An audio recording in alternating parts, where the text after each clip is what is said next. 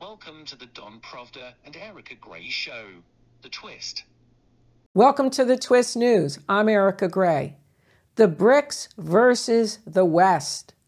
And the BRICS have been seriously making strides since the Russia Ukraine war.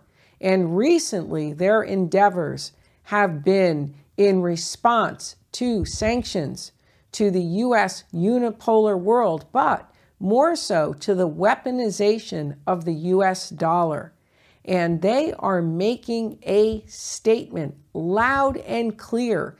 And more than that, they are taking shots at the US dollar.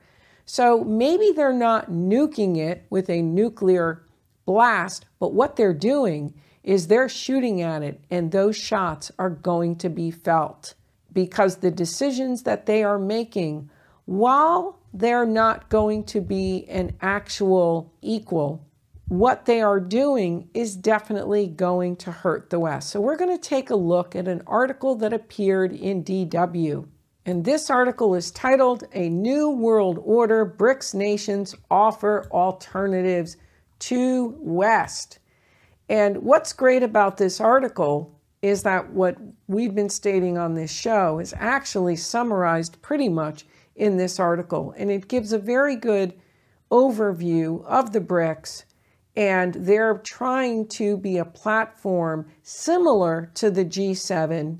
And they're bringing together the global south.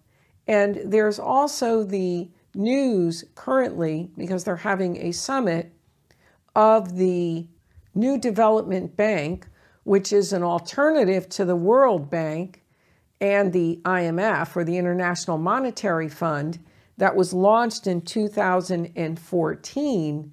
And what they're doing is expanding to now include over 20 nations. And Egypt, Indonesia, and Saudi Arabia are more than likely going to be admitted. And so the BRICS now is getting a lot of attention.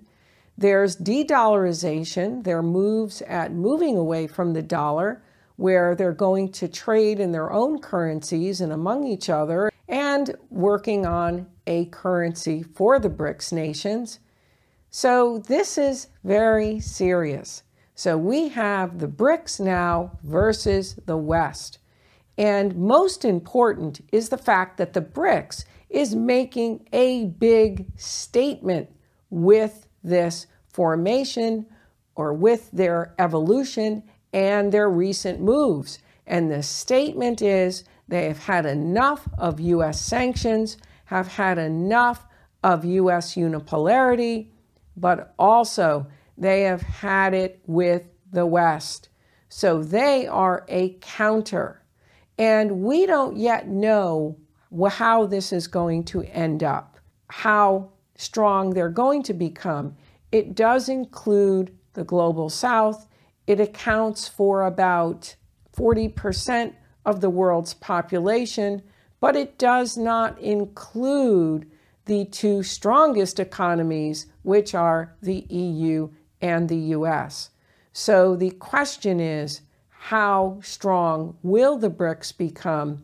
Not anytime soon, but over time, there is that potential. But that does not mean that in the current, in the now, the decisions that they are making are not whittling away at the US dollar and also going to have repercussions in the West during a time when some of these BRICS nations hold the world's resources. So we can expect to see disruptions that are going to yet be future because of this, because of the conflict and the hard position that the BRICS are taking against the West. So you'll see this unfold in the days ahead. Well, stay tuned for more. So, to not miss out on any of the developments, subscribe to The Twist today. Check out our Amazon store. Be sure to like this video, share it, tune in to more videos. Till next time.